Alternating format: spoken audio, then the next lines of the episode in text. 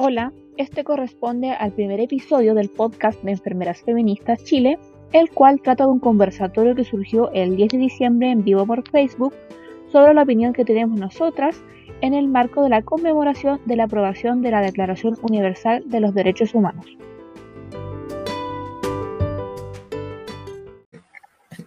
Ahora sí. Estamos en vivo. Hola, hola. Después de muchos intentos. Sí, 84 años después. sí, perdón por la demora y por las complicaciones y por el spam. Así es. Ya. Empecemos al tiro. Por favor. Por favor. Ya. Primero presentarnos nosotros porque este es nuestro primero en vivo que realizamos eh, eh, a modo oficial. Eh, presentarnos nosotras somos enfermeras feministas. eh, básicamente somos un grupo autoconvocado de enfermeras y en ejercicio, en ejercicio y en formación. Nosotras convergemos en, en ideales políticos, sociales, económicos, etcétera, sobre todo en salud, porque eh, falta esta perspectiva de género en salud, eh, obviamente. Y además, eh, para abordar toda la problemática del, del, ¿cómo se llama?, del patriarcado médico que violenta hacia las enfermeras.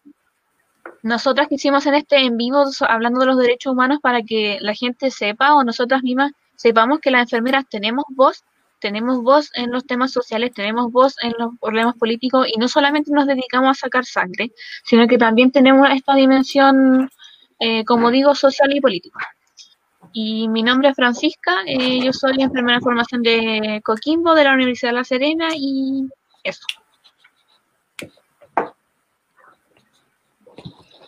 ¿Seguimos el orden de las pantallas? Sí, pues, Ya, ya perfecto. lo haré. Ya. Me llamo Lorena Barría, eh, soy enfermera del CEFAM Algarrobo, trabajo hace nueve años en el CEFAM, Em, tengo un magíster en gestión de APS y también me autoconvoqué al feminismo. Antes de, de ser feminista en enfermería, fui feminista solamente. Y claro, he estado- estoy, me autoconvoqué como enfermera feminista y me estoy también autoformando en el feminismo, porque realmente el feminismo tú nunca terminas de formar. Concuerdo con lo que dice nuestra compañera Francisca, de que enfermería tiene un- una postura y debe tener una postura. Tal vez no militemos en algún partido político, pero sí debemos tener una postura eh, política de lo que nosotros queremos, de lo que nosotros queremos, cómo queremos sentir, cómo queremos vivir la enfermería, cómo queremos vivir la salud y, por sobre todo cómo queremos que nuestros pacientes puedan vivenciarla. Siento que lo- los derechos humanos, eh, sobre todo los, los derechos humanos son algo inherente al ser humano, o sea, ¿quién puede decir que el derecho de- a la libertad o el derecho a, a la vida no es, no es inherente? O sea, hasta si tenemos mascotas es algo que, que queremos que ellos vivan. Em, pienso que eh, hoy en día eh, hay mucha vulneración de los derechos humanos, eh, hemos visto lo que sucede en las calles y tenemos mucho que decir, por eso estamos hoy día acá con ustedes. Gracias. Gracias también por la invitación. Mi nombre es Carolina Toledo y también soy enfermera feminista desde hace, desde que estoy estudiando en verdad en la universidad. Yo soy enfermera hace ocho años egresada de la Universidad de Chile. Y, mientras era estudiante conocí el feminismo.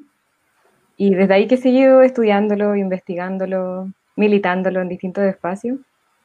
Y muy contenta de encontrarme con la Fran y con las enfermeras feministas porque fue como un, un reencuentro esperado, que algo que debería haber existido hace mucho, esta organización de enfermeras feministas que le hace falta al- a, nuestra profesión, una profesión por lo demás feminizada, pero no por ello exenta de, eh, de acciones patriarcales. Eh, yo he trabajado principalmente en atención primaria, en el servicio público, eh, y actualmente estoy, soy estudiante de posgrado, estoy haciendo mi tesis en el en Magíster de Salud Pública en la Chile, y participo de varias colectivas y, de salud y organizaciones de trabajadores también a nivel nacional. Y, bueno, feliz de poder eh, hoy día estar aquí conversando sobre el tema que nos convoca en este día tan importante, que es el Día Internacional de los Derechos Humanos.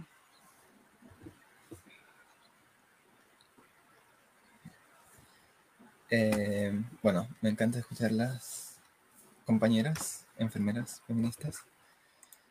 Mi nombre es Andrés Valenzuela y se habrán dado cuenta que Enfermeras Feministas Chile es una organización no separatista y que me invitó a participar en sus casi los dos meses, tres meses de que comenzó. Y me gusta mucho eh, los lineamientos que tiene de que enfermera tenga rol político, porque es algo que no se ve en Chile, que se pronuncie ante las injusticias sociales que se han ido perpetuando desde el 18 de octubre y que mucha gente habla y eso es también mucha gente calla, que, que enfermería se empodere en su rol, en, también para que se haga conocida porque yo soy estudiante de enfermería en la Pontificia Universidad Católica de Chile desde hace dos años y la verdad es que enfermería era mi última opción. Pero por la PCU, sí. Sí, mucha gente posiblemente le pasa eso, que enfermería es su última opción, pero ya entrando se da cuenta que es la primera opción que quiere seguir por el resto de su vida, porque es una carrera tan linda y tan humanista que vela por el bienestar de las personas, pero que no se aprecia. Y desde Enfermeras Feministas se quiere cambiar eso que enfermería se aprecie y que la gente nos conozca.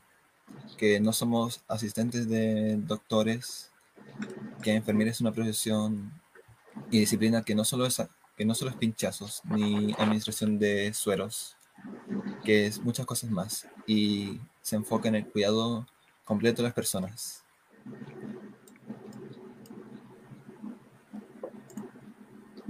Y ahora para continuar con la conversación, obviamente eh, tenemos que saber que la, la enfermedad, tenemos que saber de derechos humanos y saber que estos derechos son inherentes a, lo que a nuestra eh, eh, a lo que somos seres humanos que son inalineables. Eso quiere decir que no importa nuestra raza nuestra religión nuestra política sino que estos derechos nos competen solo por el hecho de ser personas y seres humanos. Y también tenemos que saber que em, como que no es algo homogéneo, porque a, través de la historia eh, se han eh, ideado eh, distintas como generaciones de derechos humanos, están los de primera generación, los de segunda generación, tercera generación, y básicamente los derechos humanos nacieron del concepto que se llama los derechos naturales, en discusiones que se, que se han realizado anteriores.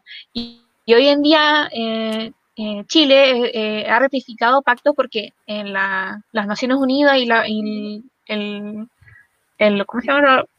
La, este organismo internacional de los derechos humanos ha intentado de que los estados y los gobiernos ratifiquen todos estos pactos, que los formen como algo legal para que se defiendan, pero aún así en la práctica esto no es así. Por ejemplo, Chile, si uno lo busca, tiene muchas, muchos pactos que han sido ratificados, pero nosotros hemos visto, de nosotras y nosotros, hemos visto que en la práctica esto no sucede, y, ni, siquiera es tanto como desde el estallido, sino que antes del estallido ya hubieron vulneraciones de los derechos humanos. Por ejemplo, con el asesinato de los eh, dirigentes socioambientales de Macarena Valdés, en las zonas de sacrificio, la represión que hay en Gualmapu, eh, el, el derecho medioambiental totalmente vulnerado y el principal derecho el, primero que está en la Constitución, que es el derecho de la vida, eh, se ha visto antes y ahora después del, del, estallido, eh, que está totalmente vulnerado y hay que tener en claro que el solo Estado es lo que vulneran derechos humanos, las personas cometemos delito, porque muchas veces se habla de que, he visto conversaciones de que hablan de que, eh, ay, pero los carabineros también le vulneran derechos humanos cuando le tiran piedras, qué sé yo, pero obviamente una piedra no se compara con una bala y lo otro, eh, como digo, ellos representan la fuerza, ellos representan el gobierno, ellos son una fuerza de orden público.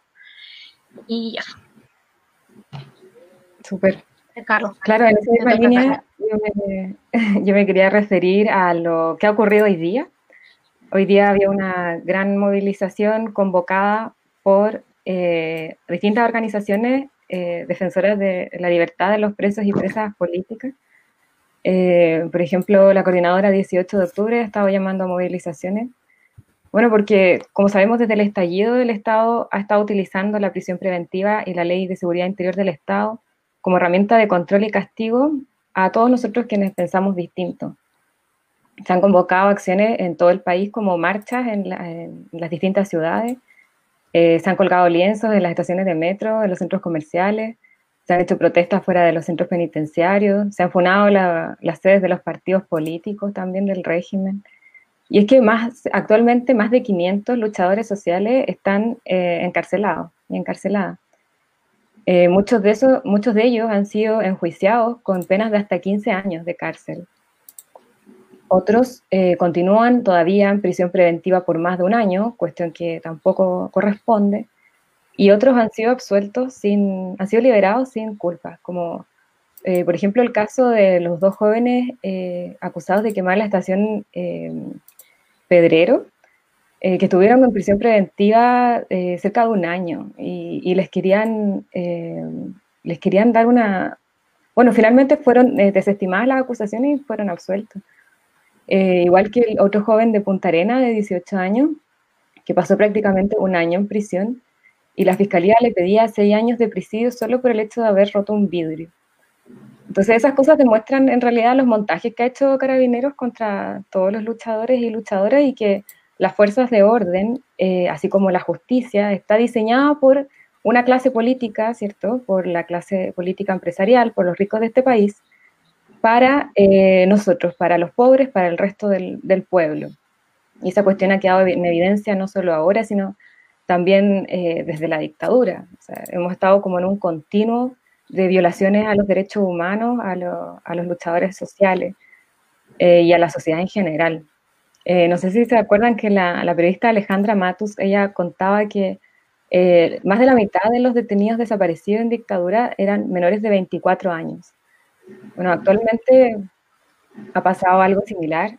Eh, la mayoría son jóvenes, son niños también, que están detenidos, son presos políticos y el Estado niega que existen presos políticos, al igual como lo hizo en dictadura. Pero este eh, aprisionamiento de, la, de, estos jóvenes y niños sirven de, escarmiento público finalmente eh, por el despertar del adormecimiento en el que estuvimos durante 30 años. Eh, quería destacar también que parte de los motivos por los que la coordinadora 18 de octubre y otras organizaciones hacen el, llamado a movilizarse hoy es porque muchos presos y presas políticas todavía se encuentran con medidas de aislamiento eh, desde la pandemia. Eh, sin embargo, eh, hemos visto que ya se puede volver a trabajar, ¿cierto?, en el retail, podemos volver a ocupar el transporte público en las condiciones en que lo tenemos, con condiciones de hacinamiento, pero todavía estos jóvenes encarcelados no pueden ver a sus familias, entonces este tipo de cosas cae en la, en la tortura, en, violaciones sistemáticas a los derechos humanos. Eh, existen menores de edad detenidos aún en Santiago, en Valparaíso y en Antofagasta. Eh, a partir de, fines de octubre, distintas organizaciones y también presos y presas políticas han estado realizando huelgas de hambre y ayunos rotativos. Eh, bueno, toda esta, gravedad de la, situación provocó que el, fines de noviembre diputados y diputadas del, eh, Partido Comunista del Frente Amplio anunciaron un proyecto de ley de indulto general que garantice la libertad de los presos políticos, o sea, para solicitar esta libertad, em, y que incluya a los que actualmente están imputados, así como a los condenados, y que en el fondo el objetivo es que los cargos criminales que, que se les están acusando a estos jóvenes por luchar eh, sean absueltos o, puestos con acusaciones menos graves. Entonces, bueno, a partir de todo esto eh, nos, viene el, cuestionamiento, ¿cierto? De, entonces, ¿cómo, ¿cómo nos sumamos? Bueno, nosotros quisimos hacer hoy día este live para poder eh, plantear este tema, para decir que como enfermeras feministas estamos preocupados de los derechos humanos, que no es un tema ajeno, que es parte de la salud también, y que hubiéramos querido apoyar también a las organizaciones de, presos y presas políticos, hubiésemos querido sumarnos a un paro nacional eh, convocado por organismos eh, sindicales de trabajadores y estudiantes para, eh, para poder hacer la presión en las calles, que en el fondo se ha demostrado que ha sido la forma de lograr los objetivos por los que, por los que luchamos. Em, eso por ahora, no sé si quieren comentar algo hasta ahí. Mira, yo concuerdo, concuerdo con lo que tú estás mencionando, pero ya desde la premisa, desde que, que la ONU sea quien em, te diga a ti cómo son los derechos humanos, ya eso me causa así como, pensémoslo un poquito más, o sea, porque ponte tú, todos sabemos quién es la ONU y que está eh, dominada por por todo el imperialismo yanqui, entonces ya de ahí todo mal. Pues. Ahora, como decía muy bien eh, Francisca, eh, los derechos humanos nacen después de una guerra, ya nacen después de una segunda guerra mundial, ya después de siglos de vulneración de derechos. Entonces, y nacen porque se juntaron, como muy bien dijo Francisca, 56 naciones dentro de la que no está, por ejemplo, los Emiratos Árabes. Los Emiratos Árabes no firmaron este, este tratado. Y, claro, la idea es, es eh, mantener una especie de, de, de, derechos que sean inherentes a nosotros como seres humanos. Ahora, en cualquier sociedad, esto debería ser, no debería haber alguien que esté vigilando que se cumplan o no se cumplan. O sea, pensemos eh, las sociedades antiguas, los mapuches, los ONA, ellos no necesitaban a alguien que les diga cuál es su derecho o cómo tenían que vivir su vida en relación con la naturaleza. O sea, ellos no tenían alguien que decirle, oye, tú tienes derecho a ser libre, oye, tú tienes derecho a expresar tus pensamientos. Ellos vivían. Finalmente, todo este pensamiento de que si tú tienes un derecho o no lo tienes, es finalmente para, tenerte sometido. O sea, son personas, eh, es el dominio, es el dominio y tú abajo. Yo te cedo este derecho y tú puedes vivir. A lo mejor son muy drásticas, ¿no?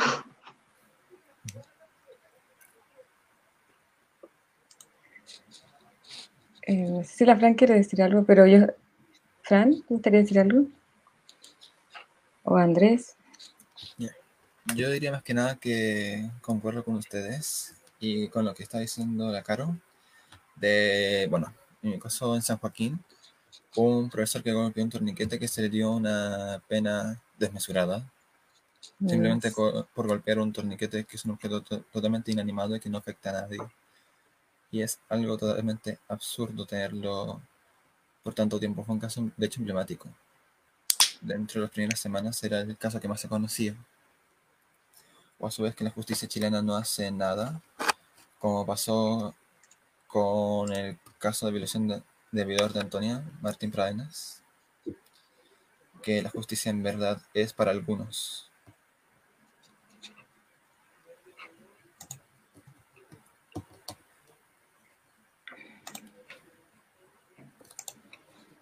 Totalmente. No, yo quería decir que, por ejemplo, en este caso del estallido, las enfermeras deberíamos ser las primeras en haber alzado la voz cuando estaban matando gente, estaban mutilando gente, estaban violando personas en el en diciembre, noviembre, octubre, o sea, octubre, noviembre, diciembre del año pasado y se tuvo que meter la Comisión de Derechos Humanos chilena hasta el, hasta el Colmed como que sacó la voz y nosotras estábamos entre comillas como calladitas, por eso como que igual surgió en FEM como para para sacar la voz en estas situaciones porque además ni siquiera era, porque a mí me pasa que yo no me siento ajena cuando hablan así como del estallido, del movimiento, yo no me siento ajena a eso, porque yo sí salí a protestar, etcétera, y, y por ejemplo ahora en el caso de la constitución, obviamente se tiene que asegurar que el Estado se, se asegure de, de, velar por los derechos humanos y además de eso, de sancionar a las personas que lo eso Y ahí como que la ley como que la ley tiene que trabajar duro ahí porque como se ha visto como nombraba la Caro, es que hay, hay jóvenes que están condenados, llevan un año detenidos por, por montaje de los carabineros, ¿sabes de qué estamos hablando? ¿Qué, qué sociedad estamos viviendo? ¿Cómo nosotros vamos a, ejercer cuidados de enfermería? En, e, una situación en una sociedad neoliberal, donde la salud es, es un mercado, igual que la educación, es un mercado, o sea, piensa tú, todas las personas que hoy día nos manejan, ellos estudiaron gratis, los Chicago Boys fueron a estudiar gratis, y ellos después vuelven y están, y están cobrándonos por estudiar por adquirir conocimiento y ellos se beneficiaron del gobierno de Allende para poder ser los máster que son hoy día. Entonces, ¿de qué estamos hablando? Yo pienso que eh, claramente, si la enfermería no se manifestó antes, es producto de este mismo sistema patriarcal. ¿ya? Eh, traslapemos esto, lo que hablábamos hace, antes de entrar al LIB, lo que hablábamos, o sea, esto es un, un sistema que en el fondo te comienza a colonizar desde que tú eres pequeña, o sea, colonizan tu pensamiento desde ya tu más tierna edad, cuando naces. A la mujer se le pone aros y al hombre no. La mujer se viste de rosado y el hombre de azul. Entonces, ya desde ahí viene la, de la colonización, no solamente de nuestros cuerpos, sino también de nuestras mentes. Y obviamente que la enfermería, por el hecho de cuidar, tiene un peso que tiene mucho que ver con, con, con la mujer, porque la mujer en el fondo en la sociedad es la que lleva el cuidado, el cuidado de los hijos, el cuidado, del marido, el cuidado de la casa, y nosotras, nosotros, eh, que hoy día somos profesionales, estamos en esta dualidad de funciones, cuidando los hijos, cuidando la casa y también cuidando a los demás. Y, y cuando nos cuidamos a nosotros mismos en el fondo. Entonces, si no nos cuidamos a nosotros mismos, ¿cómo podríamos levantar la voz para decir, oye, están vulnerando los derechos de los niños, oye, están los niños quedando sin ojos. Eso es lo mismo que hicieron tiempo atrás cuando iban a cazar a los jonas y les cortaban la oreja y juntaban orejas. Eso es lo mismo. Estamos a ese mismo nivel de vulnerabilidad de los derechos. Sí, es que incluso sí, no quería eh, agregar que incluso más profundo que el, que el neoliberalismo que se refiere más que nada a la mercantilización de todos los servicios sociales, ¿cierto? Eh, hay que apuntar, yo creo que al capitalismo, porque el capitalismo es el que sostiene o el que establece que la sociedad debe estar distribuida en distintas clases sociales. Desde una visión marxista, ¿cierto? También están eh, en el poder eh, las clases políticas empresariales, y luego en una distribución de clases hacia abajo eh, vertical que se replica también en el sistema de salud de una manera brutal y que vimos y que vimos eso mismo en el caso el acceso a tus derechos. O sea si eres si eres de clase alta por ejemplo y te vulneran y, y supongamos que, que, vulneran uno de tus derechos o sea van a levantarse todas las instituciones habidas y por haber del mundo para que salga a la luz ese crimen. Pero si es un ambientalista de la Pobla, oye, ese niño se suicidó. Ese niño se suicidó y hasta ahí llegó. ¿O no? Eso demuestra que la justicia... Que, que, sea, que los han suicidado. Claro. O sea, la justicia y las fuerzas de orden igual están a disposición de este orden de clases. Y hay que recordar también a los muertos la de la de Chile Dale nomás. Se comparan como la. Ay, se me fue internet, ¿o no? y siempre se comparan así como las protestas de Chile con, por ejemplo, con las de Francia, que igual son como confrontacionales por las y los franceses. Pero yo lo he pensado de que. Ah, se me fue internet, ¿o no? No está fallando. Sí, un poco. que, por ejemplo, a nosotras como Latinoamérica que a Latinoamérica nos pesa mucho el imperialismo. Nosotras fuimos, nosotras, nosotros y nosotros fuimos colonizados. Entonces, como que en sí ya somos pasivos, está en nuestro ADN ser como pasives. Como que nos cuesta mucho así como despertar, por ejemplo, como que lo, eh, eh, siempre se compara así como con Europa, entre comillas, pero ellos igual tienen estos privilegios porque nuestros países tercermundistas son explotados, como, que, como que todos esos países como Finlandia, que trabajamos para ellos. por ejemplo, toda la razón, ellos nos mutilaron a nosotros cuando nosotros estábamos viviendo en paz y en armonía con la naturaleza. y nos vestíamos con pieles, llegaron ellos a decirnos, oye, no te vistas con pieles, ponte ropa, toma, gasta la ropa y tú danos esa piel. Y así se enfermaron y así nos diezmaron y así nos mataron. Eso sucedió y por eso ya no hay ningún Selman, no hay ningún ONA. Y los mapuches, que son los que quedan, resistiendo. Es verdad. hay que recordar que capitalismo, colonialismo, patriarcado, imperialismo, son todos elementos muy relacionados que se sustentan entre ellos. Por eso también desde el feminismo socialista, por ejemplo, eh, no creemos que sea posible acabar con el patriarcado, sino acabar también con el capitalismo. nació el patriarcado, el hecho de que el patriarcado nació de, de, aprovecharse de que las mujeres estábamos ocupadas criando y no teníamos tiempo para aprender a, leer o a escribir. Entonces fueron los hombres los que tomaron todo este conocimiento, lo materializaron en libro y lo traspasaron generación tras generación. Nosotros, ¿cómo traspasamos nuestra...? O sea, yo aprendí a cocinar, era mi abuela, no porque mi abuela me haya dejado un libro para cocinar. O, por ejemplo, los, los mapuches, como ellos que son, podría decirse, los primeros enfermeros, eh, cómo transmitieron su conocimiento. O sea, ya desde ahí estamos... Em, y lo que pasa hoy día con la, la sociedad en que estuvimos, el conocimiento, el conocimiento en APS tampoco está escrito, tampoco está materializado. ¿Y qué estamos haciendo hoy día? Tratando de, tratando de hablar, tratando de construir algo que a lo mejor ha sido construido por un seculorum, por los hombres, por, por estamentos médicos, por otros estamentos que ocupan lamentablemente eh, rangos que nosotras no tenemos el privilegio de tener. Es decir, que no tenemos el privilegio de tener no solamente por tener un cuerpo femenino, sino que también porque a lo mejor, no sé, eh, vienes de otro lugar, hablas distinto, tienes otro acento, son privilegios que finalmente la sociedad construye y que te hace creer que son los verdaderos.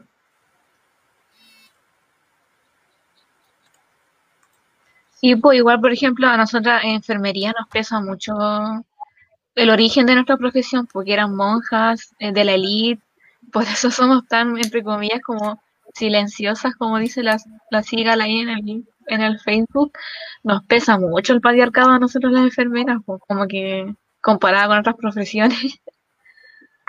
y pues, en, nuestra, en, nuestra, en nuestra área totalmente hay acoso, violencia. Oye, Dogna, que dijo que no necesitábamos ser inteligentes, solo bonitas. Eso no. Y eso, eso, por ejemplo, y ahí como que igual me dio lata porque estaban totalmente vulneradas nosotros a la enfermera, eh, pero no hicimos como tanto ruido, como que la enfermera estamos súper eh, como silenciadas, como escondidas, cuando deberíamos haber dejado la embarrada con esa situación porque mm, después vulnerar nuestra dignidad, esta nuestra dignidad. A trabajar con eh, el sistema Andrés Tiranda. Andrés. Ya, gracias. Descuídate, me encanta todo lo que dices. Es como un. Es una bomba todo lo que dices. Es cierto. Sí, ah, sí, yo sí, además que con tanto que tiras. Sí. Sí, sí, me encanta. Sí. sí. por ejemplo, con todo esto de Lumniak, o quién sabe cómo se diga su apellido, eh, en el caso de Corea, espero no haber fallado. El caso de Blackpink, de cuando en un video sexualizó a las enfermeras, allí el partido feminista y las enfermeras alzaron la voz para que sometiera esa parte del video. No sé si se hizo, no sé si el video sigue disponible, pero al menos las enfermeras y las mujeres se movieron para que se respetara lo que es la profesión de enfermería, que se vulnera, por ejemplo, para Halloween con el típico disfraz de enfermera sexy, el, pero más que nada eso, como el estigma social que rodea enfermería y que todo el mundo subestima. En Chile nos falta, eso, que enfermería se mueva para hacernos respetar. Pero sí, la, la otra, la contraparte, te diría yo. Sí, yo quería decir respecto a lo mismo, que el caso de Uñac es como Em, yo creo que la prueba de, cómo se ejerce la biomedicina y el patriarcado en el sistema de salud, porque hay que entendernos también como enfermeras como parte de un sistema de salud, biomédico, ¿cierto? Patriarcal, que nosotros criticamos porque se produce un orden de clases a la interna también, donde el médico varón está a la cabeza, ¿cierto? El que tiene más jerarquía, por lo tanto más poder, y de ahí para abajo se desprenden en gran mayoría mujeres en cargos profesionales, técnicos, administrativos, auxiliares, subcontratadas y así varios eh, rangos o clases dentro del hospital y en los spam. Una cuestión eh, que a alguien que no es de salud le cuesta entenderlo, pero al final es una reproducción del sistema de clase en el que vivimos. Entonces yo creo que hay que entender, espérame, yo creo que hay que entender que el, que el problema, bueno, hay una, hay una frase que es, eh, el género nos une, pero la clase nos divide. Entonces hay que entendernos también como enfermeras, como parte de, un, eh, de una clase dentro del sistema de salud. A la vez, nosotras también somos opresoras de otras mujeres. Entonces, ¿cómo estamos entendiendo también la, solidaridad de clase y, la, y el enfoque de género? En salud es interesante, por ejemplo, ver eh, con el caso de Uñac que las médicas no se manifestaron al respecto. Ellas no salieron a defendernos. Incluso a nosotras nos costó eh, apoyar a las colegas que, estaban, que habían denunciado. Pero el ministro París y los médicos apoyan al, al, acusado, al misógino. Entonces, ¿qué pasa? ¿Qué está pasando adentro? Como que, como que no calza. Y hay que entenderlo también eh, como el modelo biomédico es súper potente, pero la solución no puede ser eh, las médicas dirigiendo el mismo modelo biomédico. Tenemos que entendernos como parte de un sistema en el que todas y todos somos trabajadores que podemos ser explotados y también explotadores del mismo sistema. Entonces eso nos lleva a cuestionar también el modelo de salud que queremos. ¿Qué sistema de salud queremos? ¿En el que igual exista algún grado de explotación? ¿O en el que sea construido desde abajo, desde las bases, que no permitamos que nadie se nos ponga por encima diciendo lo que tenemos que hacer, sino que nosotros, los que trabajamos, eh, ahí en el sistema de salud sabemos lo que tenemos que hacer. Eh, incluso ahora eh, sabemos que tiene que haber pertinencia territorial que para eso es necesaria la autonomía de los pueblos indígenas, por ejemplo, como lo que tú mencionabas. Eso, quería decir. Mira, yo, yo eso que estoy diciendo, lo, pensaba, lo, ¿sabes lo que más me llamó la atención de todo el tema de Douglas? No es tanto como la postura que él tuvo, que dijo, no, esta cuestión la sacaron de por Dios. Me, imagino que cualquier hombre en su mente patriarcal iba a decir eso. Me llamó la atención lo que dijo la ministra eh, em, perdón, la, la, claro, la ministra de la mujer, de, de, la mujer y equidad de género. como que al final salió como defendiendo y, y después dijo, no, si yo también soy feminista. Para ser feminista no hay que ser de derecha ni hay que ser de izquierda. Entonces, el feminismo anticapitalista. no, y sale, no entienden nada este gobierno, no entiende nada. O sea, no entiende nada la ministra, no entiende nada el, secretario de redes, no va a entender el presidente, no, yo lo, que, yo lo que encontré igual como fuerte es que el colegio médico le prestó ropa a Duñaco. O sea, como que ellos se desembarcaron. Y está la isque ahí, presidenta, ella 8M, feminista, pero se desembarcaron. como que eh, yo, eso lo, yo lo encuentro como una agresión derechamente hacia la enfermera. Y yo, de verdad, si hubiese sido presidenta del colegio de enfermera, hubiese dejado la. Porque, porque se quedaron callados. No, es un acosador, es un maltratador y apoyaron a ese, maltratador todos, todo, toda la salud, menos la enfermera. No existe un mecanismo eficaz, menos de representación de las enfermeras por ejemplo, yo acá en San Antonio, ojalá que no se colegas, acá en San Antonio, por ejemplo, yo tengo colegas que han pasado cosas graves y ellas no, y ellas no han tenido dónde ir a, decir, oye, alguien que, que les diga, oye, lo que tú estás viviendo es acoso laboral. Nadie, nadie. Se han tenido, han renunciado y se han tenido que ir y han quedado con traumas. O sea, traumas a nivel de que un día yo entré con unas colegas a un restaurante y ella quedó así paralizada y no pudo seguir caminando, porque mismas compañeras que llevan más años en ese servicio le hicieron bullying, le hicieron acoso laboral, o sea, por, o el acoso laboral hoy día es a un nivel que tú no te puedes explicar, o sea, de repente te acosan, te acosan porque eres delgada, te acosan porque eres gorda, te acosan porque vienes de una universidad privada, te acosan porque hay miles de maneras por, las cuales acosar. Entonces, ¿dónde está la sororidad entre nosotras mismas? Salud falta. Es mucho que pensar. Si no somos, podemos ser solidarios entre nosotras, ¿cómo podemos brindar esa solidaridad a nuestros pacientes? ¿Qué sociedad queremos construir al final? Si la sociedad que, tenemos que construir es una sociedad en la que nosotros nos podamos ayudar, en la que nosotros podamos bastar desde, desde, desde la ayuda mutua en el fondo, así con crecimiento de las grandes sociedades. Y ese acoso, eso, maltrato que se da tanto en salud, es una vulneración al derecho de al derecho de integridad física, mental y moral, pues una violación a los derechos humanos, ni siquiera es como, ay, el señor es un pesado, típico, así como, ay, el médico pesadito. Y no es así porque es acoso, de hecho, si a mí me incomoda ese acoso, si a mí me molesta lo que me, lo que me dice alguien es maltrato. Por eso es una afrenta contra mi dignidad y contra mi salud mental, contra mi salud física, etcétera. Y de hecho hoy, en día hay una lucha para que Chile ratifique el convenio 190 de la OIT para que primero haga leyes para prevención, para prevenir el acoso, para que sancione también y, haga políticas públicas para prevenir y así para que todos podamos tengamos el derecho de trabajar en un ambiente libre de violencia. Hoy sí, eh, da para, para muchos temas, pero al final yo creo que esto es como básicamente lo que hemos hablado de que se da por esta verticalidad y por eso el feminismo es lo mejor del mundo porque es horizontal. Como que no se presta para que alguien de, que esté como en la cúspide, eh, por ejemplo, eh, los médicos solo por tener la bata blanca eh, puedan dirigir el equipo de salud, siento que nosotras somos las que nos enseñan más gestión, sabemos más gestionar recursos humanos, etcétera.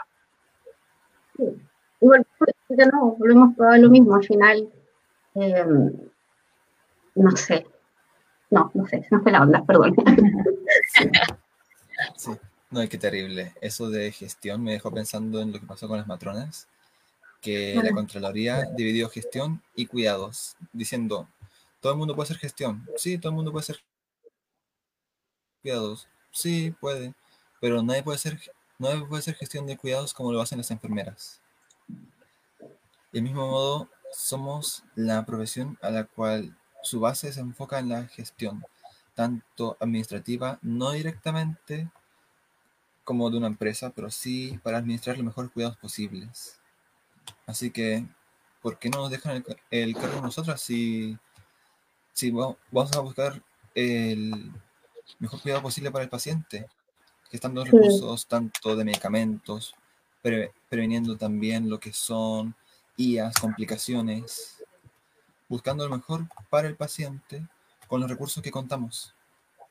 Yo concuerdo plenamente contigo, yo dejaría eh, en, todos los servicios, en todos los spams, en todas partes como una gestora de, como una orientadora técnica que ayude a, los que están administrando y que tuvieran un asesoramiento técnico, un asesoramiento y que ese asesoramiento técnico es una enfermera, o sea, crearíamos miles para enfermeros y enfermeras.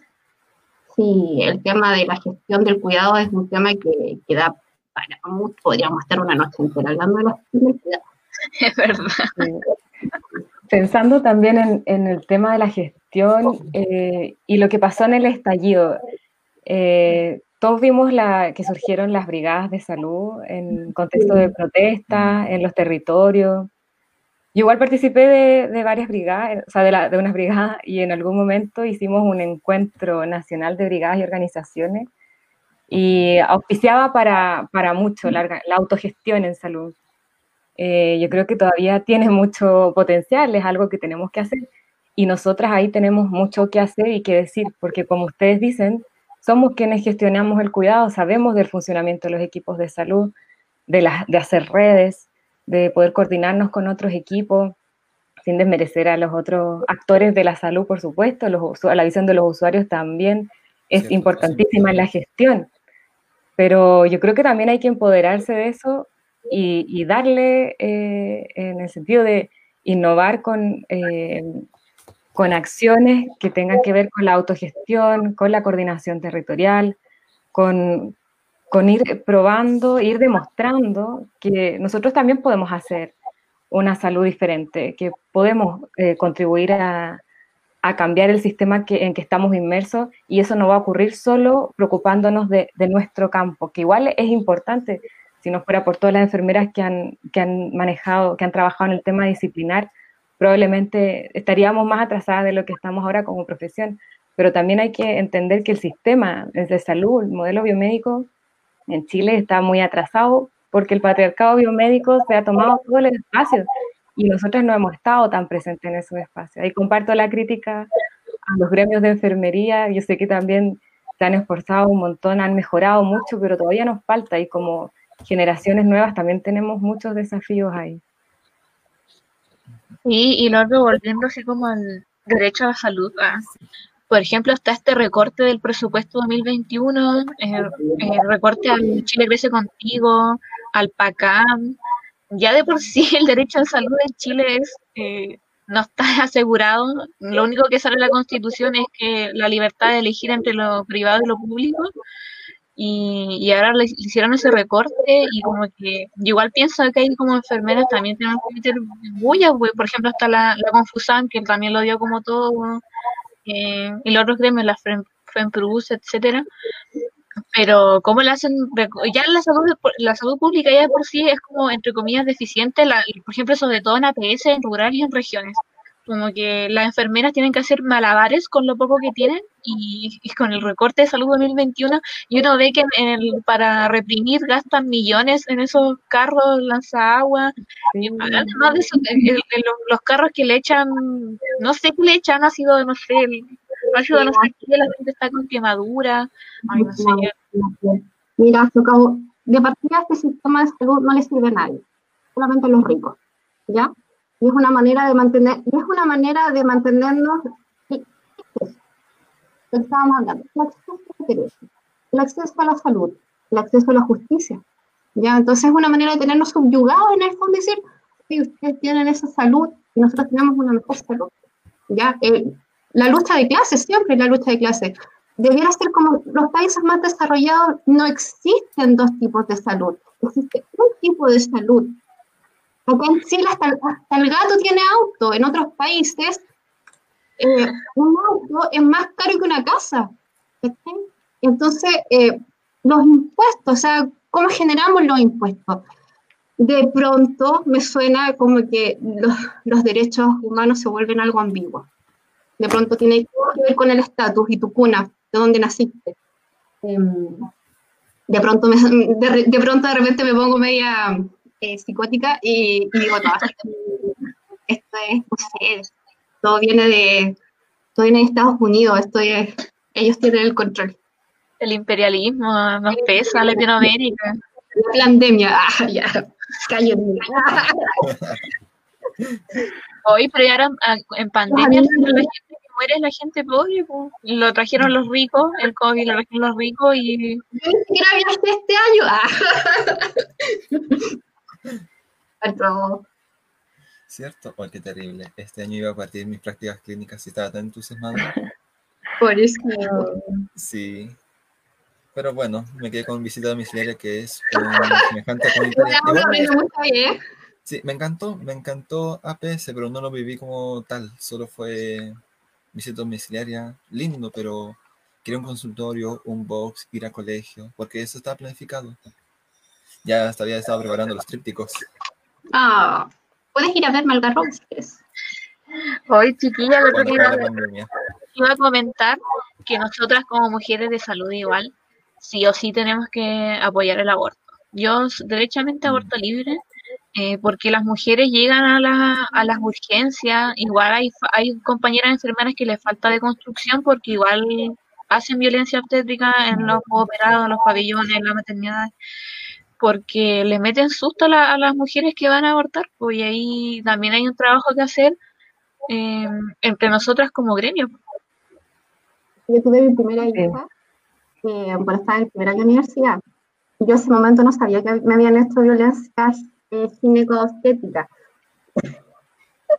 yo estaba como desatada porque me llegaron, yo, me llegaron las contracciones y primero me llegaron así como chiquititas y yo estaba y miraba a la señora al lado, la niña al lado, que estaba toda así neurótica, y eso, ay, qué exagerada. después me llegaron las contracciones de verdad, y te juro que yo parecía ese mono que le da vuelta a la cabeza de, de, de, exorcista. y llegó una matrona, igual, con una interna, no sé, y le dijo, mira, ella, ella es el típico ejemplo de la mamita que, que, no, se, que, no, que no se concentra en la respiración. No, esto todo estaba, pero bye. Y de ahí me dejaron sola y yo estaba con dolor, con mucho dolor. Era mi primer bebé, estaba solo, mis, mis papás estaban lejos y yo me sentí súper mal. Esa es mi experiencia del maltrato. Oye, qué heavy. es una cuestión eh, súper normalizada también dentro del sistema de salud porque... porque me estaba portando mal, una cosa así como que me estaban castigando porque no podía mantener la respiración ni concentrarme, así como que estaba... Qué mal. Sí, y hay que pensar también que, el, bueno, que el aborto, el hecho de que el aborto no esté legalizado es una violación a los derechos humanos de las mujeres, porque somos las únicas que pasamos por eso. Entonces, hay también hay una mirada eh, patriarcal misógina hacia, hacia nuestros cuerpos, hacia nuestra integridad, de nuestra salud reproductiva. Y, y, también hay que considerar que, la, que este sistema, también el patriarcado dentro del sistema, nos tiene peleadas con las matronas, por ejemplo, con otros profesionales que son súper importantes para, para, el tema eh, de la salud sexual y reproductiva y, y, no es posible, bueno, lo hemos conversado también con el en otros, en otros casos, por eso nos unimos con las matronas y con otros eh, profesionales de la salud en la marcha eh, que pasó el 25 de noviembre contra la violencia de las mujeres. Se formó esta red de profesionales feministas que también están invitadas todas las eh, profesionales y yo agregaría técnicas y trabajadoras de salud, porque hay que pensar que todas somos responsables del sistema de salud y no tenemos que excluirla. Y, y hay que estar unidas para poder acabar con el patriarcado en, en la biomedicina y se nos va a venir en algún momento el gremio médico encima. Y yo que estoy esperando ese momento porque eh, no, ellos, desde una mirada feminista que nosotros analizamos dónde se concentra el poder y la opresión de género, ahí está concentrado el poder y no lo han querido soltar. Y todavía, pese a todo, es súper evidente que lo, lo, tienen ahí y hay que, lamentablemente, hay que arrebatarlo. Sí, de hecho yo creo que la lucha debería ser como todas las profesiones que son mayoría mujeres, que es como enfermería, matronas y las y las técnicos, ellas igual sufren mucha violencia, yo creo, diría que quizás mucho más que nosotras. De hecho, yo apoyo todo y que le bajen el sueldo a los médicos y se lo suben a las testas. Esa es una forma de repartir el poder, por ejemplo. Ni siquiera es que si tú eres mujer o que tú eres hombre. El problema acá es cómo cómo el patriarcado afecta a hombres y a mujeres. Y tampoco puede ser fácil para los hombres tener este estigma de que tienen que ser em, exitosos por la vida. ¿Cómo se enfrenta un hombre, y lo digo, y lo digo, ojalá que lo esté escuchando mi ex, cuando, una mujer, cuando, cuando, una mujer gana más que un hombre, ¿cómo percibe eso el hombre? ¿Está ahí? Eh, ya es un fracaso para ellos. Es verdad. Hoy, chiquilla, y lo otro que queremos, queremos mencionar es eh, la impunidad de los violadores de derechos humanos. Piñera debería estar preso, Chadwick debería estar preso, el, el Mañalich, el Blumel, Rosas, eh, todos. Sí, es cierto. Tienen sus manos manchadas con sangre. Exacto. Tan bueno, aparte del, del, llamado que se hacía para la jornada del día de hoy, es eh, no a la impunidad. Po. No es posible que Rosas haya ido con las manos limpias, por ejemplo. Que mm. Piñera todavía esté en el poder, siendo que tiene nada de aprobación. Eh, y que, nadie, y que estén impunes, nadie, les puede hacer nada, son intocables, ¿qué onda? Que Chadwick le hicieron una, una, acusación constitucional y no sirvió para nada, sigue ahí vivito y coleando. Bien, eso y también, ah, el otro que quería mencionar, que por ejemplo, este término de primera línea, como que nosotros no somos heroínas de nada, somos trabajadoras explotadas bajo este sistema capitalista. Mientras Chadwick está feliz ahí en su vida con una acusación constitucional, las enfermeras se están reventando a costa de nuestra salud, salud mental, nuestra salud física. Salud mental, salud física. Mm, ¿Quién cuida a las que cuidan? Nosotros. El Estado debería cuidarnos porque el Estado debe ser un garante de, cuidados. El, Estado debería cuidarnos. Pero lamentablemente, finalmente, somos nosotros quienes terminamos cuidando a los demás y descuidándonos a nosotras mismas. Mismos. Entonces, finalmente, es, es un cuchillo de doble filo, por decirlo de algún modo. Y ahí tú ves a todo lo demás y te da la rabia y, y empatizas con los que hacen las arrugadas y entiendes por qué el mundo, eh, por qué esto está como está. Nosotras que somos clase privilegiada, porque hemos, hemos tenido acceso a la educación, hemos tenido acceso a alimentación saludable, a la cultura, hemos tenido acceso, yo, acceso a, lo que, a todo lo que hemos tenido acceso. Imagínate tú, esos otros niños, esas otras personas, esos otros seres humanos que no han tenido acceso a nada. ¿Cómo se siente? Si nosotros somos vulnerados, imagínate cómo se sienten ellos. Es, ya, es la rabia, o sea, y ahí es como lo que un día tú dijiste, o sea, ellos actuaron desde la guata, desde, desde la rabia, ellos, eh, el estallido fue así, muy bien lo dijiste un día tú, Francisca, el estallido fue así de rabia, ya de impotencia, de, de, la abuelita que se moría en, en, el hospital, en la sala de espera, del amigo que nosotros todos deberíamos tener un amigo o, o algún conocido que, que, nunca le llegó el trasplante y que se murió eh, ah. esperando.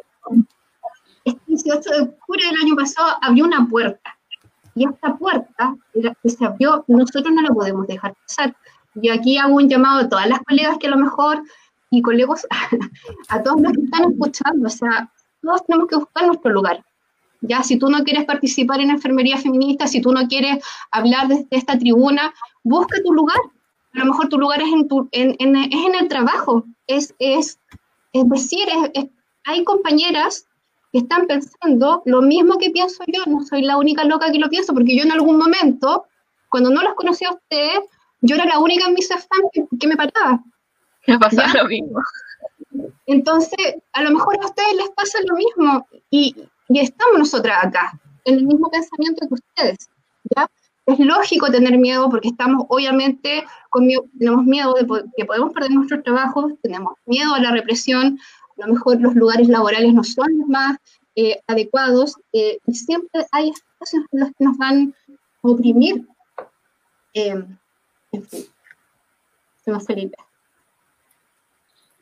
Sí, y, se me viene a la mente esto de que eh, de los aplausos, cuando a los trabajadores de la salud se les aplaude por su, por su labor, por nuestro trabajo, y a los carabineros, a los señores carabineros les dan bonos millonarios, o sea, se llevan todo el, se llevan la plata, dicen que no hay plata, pero hay plata, y se la dan a los opresores, a los violadores de los derechos humanos, y nosotros por eh, hacer nuestro trabajo, por, atender, eh, por prestar nuestra, eh, la salud al pueblo y a todos los que lo necesiten, se nos castiga, se nos trata de, de, esa forma que ustedes están mencionando, se nos deja sin EPP, se nos contrata con sueldos indignos, ¿cierto? Muchos contratados honorarios ahora durante la pandemia tienen sus pagos retrasados. Ha sido caótico para ellos también, para, para su propia estabilidad eh, mental, física y mental. Por eso se en la pandemia. Con desfase de uno o dos meses se demoran en pagarle. indigno. Y ahí donde está nuestro garante, nuestro garante de, de nosotros como enfermeros. ¿Quién, quién, ¿Quién nos garantiza un lugar digno para trabajar? ¿Quién nos garantiza un sueldo digno? O sea, nosotros tenemos que estar bien de acá y para estar bien de acá tenemos que tener a nuestros hijos bien. O sea, tú no puedes ir a trabajar pensando que no tenés con quién dejar a tu hijo, con quién dejar a tu hijo, si es que tienes hijos. Tú no puedes ir a trabajar bien si es que no le compraste la comida a tu hijo o si no pagaste la mensualidad del colegio. Entonces, eh, son, si tú quieres que te cuidamos bien, cuídanos bien. Esto va para ti, Y eso también es súper patriarcal porque el, el sistema de, de, salud entiende que las funciones que antes, las funciones reproductivas, tareas domésticas, de cuidado, que eh, todavía hacemos las mujeres de forma no remunerada, ¿cierto? Eso se traslada al sistema hospitalario Y, supone que lo tenemos que hacer por vocación y tenemos que ser eh, súper competentes y, hacerlas todas, ¿cierto? Pero al final se confunda ahí, la vocación, se confunde nuestros roles de género, se nos sexualiza en los lugares de trabajo feminizados. Y, hay labores de cuidado que todavía no están eh, incorporadas al, sistema productivo.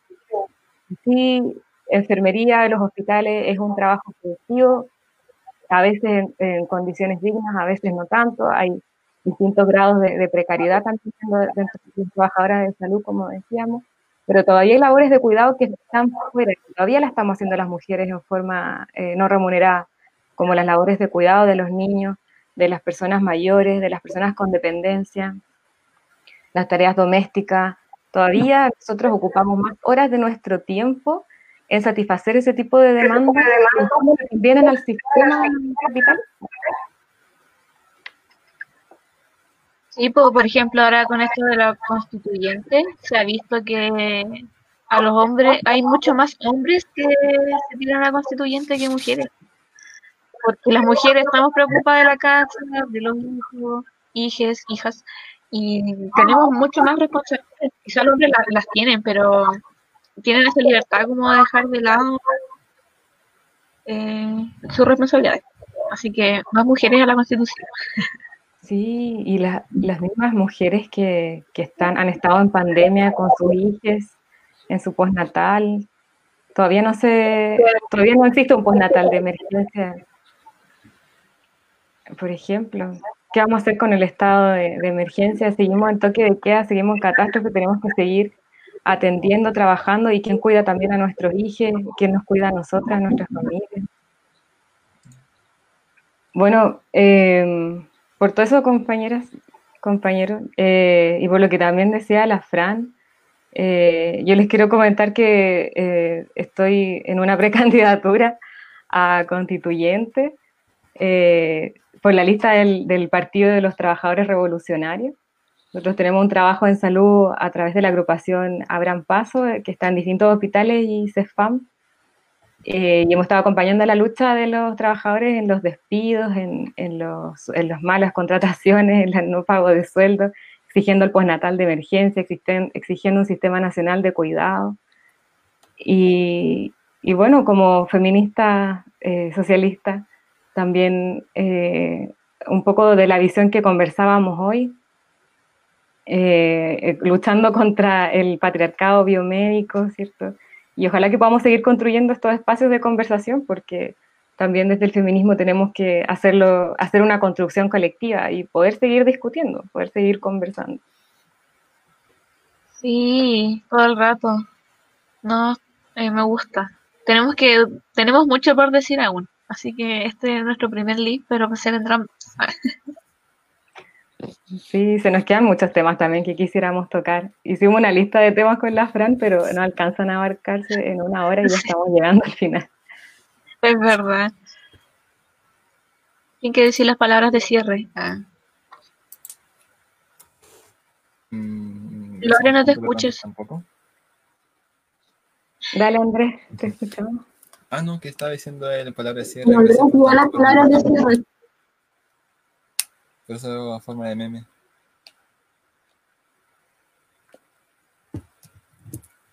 Ay, qué, nervios, qué vergüenza. ¿Cómo? eh, veamos. Voy a intentarlo, por favor. Diga, interrúmpame si la cago. Pero como cierre, enfermería debería empoderarse en su rol, preocupándose tanto de las mujeres de, las personas de por sí, de velar por el cuidado y el respeto a los derechos humanos, denunciar a aquellos que transgreden la integridad de las personas, que desestabilizan su, su normalidad, pensando en el modelo de OREM, el requisito de normalidad de, de autocuidado que les quitan la paz. No dejar que nada de eso pase. y los cargos políticos que deberían ser mejor aprovechados, presidente, ministerios, subsecretarios, que estén en manos de personas capaces de liderar a las personas, de administrar de forma correcta los recursos y velando el bien de las personas, más que nada. Por favor, chicas. Hay que decir palabras, de- yo también tengo que decir palabras de cierre. Ah, ¿Parece? ah, eh, bueno, yo quiero decir ah, em, la constitución. Votemos por, vot- apoyemos a nuestras compañeras que se van a ir de constituyente. Pamela, a Pamela Vivanco, a Carolina, hay- ya, apoyémoslas a todas, hay que apoyar. Enfermería, tiene que llegar, tenemos que poner a alguien de enfermería como constituyente, primero. Segundo, cuando ustedes estén de constituyentes, chicas, lo primero que tienen que hacer es que la tierra no se tranza, no, no, no, hay, no hay que transar el suelo. Y con eso que dejemos escrito en la constitución, terminamos con, con todo el tema del mercantilismo, de todo lo que puede existir en Chile. Y mm, segundo, no me acuerdo muy bien qué iba a decir, lo, había pensado antes. Ah, em, no, no, no tenemos que volver, lo que ya ganamos, no lo tenemos que perder. No tenemos que volver, Nica, a los niveles de desigualdad con los que empezamos en octubre del año pasado. No lo podemos permitir. Esa es una base y de ahí para arriba, nunca de ahí para abajo. Eso. muy bien. Nos despedimos. Eso. Hasta la próxima. Chao. Chao, que estén bien. Las quiero Chao, mucho. gracias. Chao. Lo pasamos muy bien. Perdón por el retraso. Sí.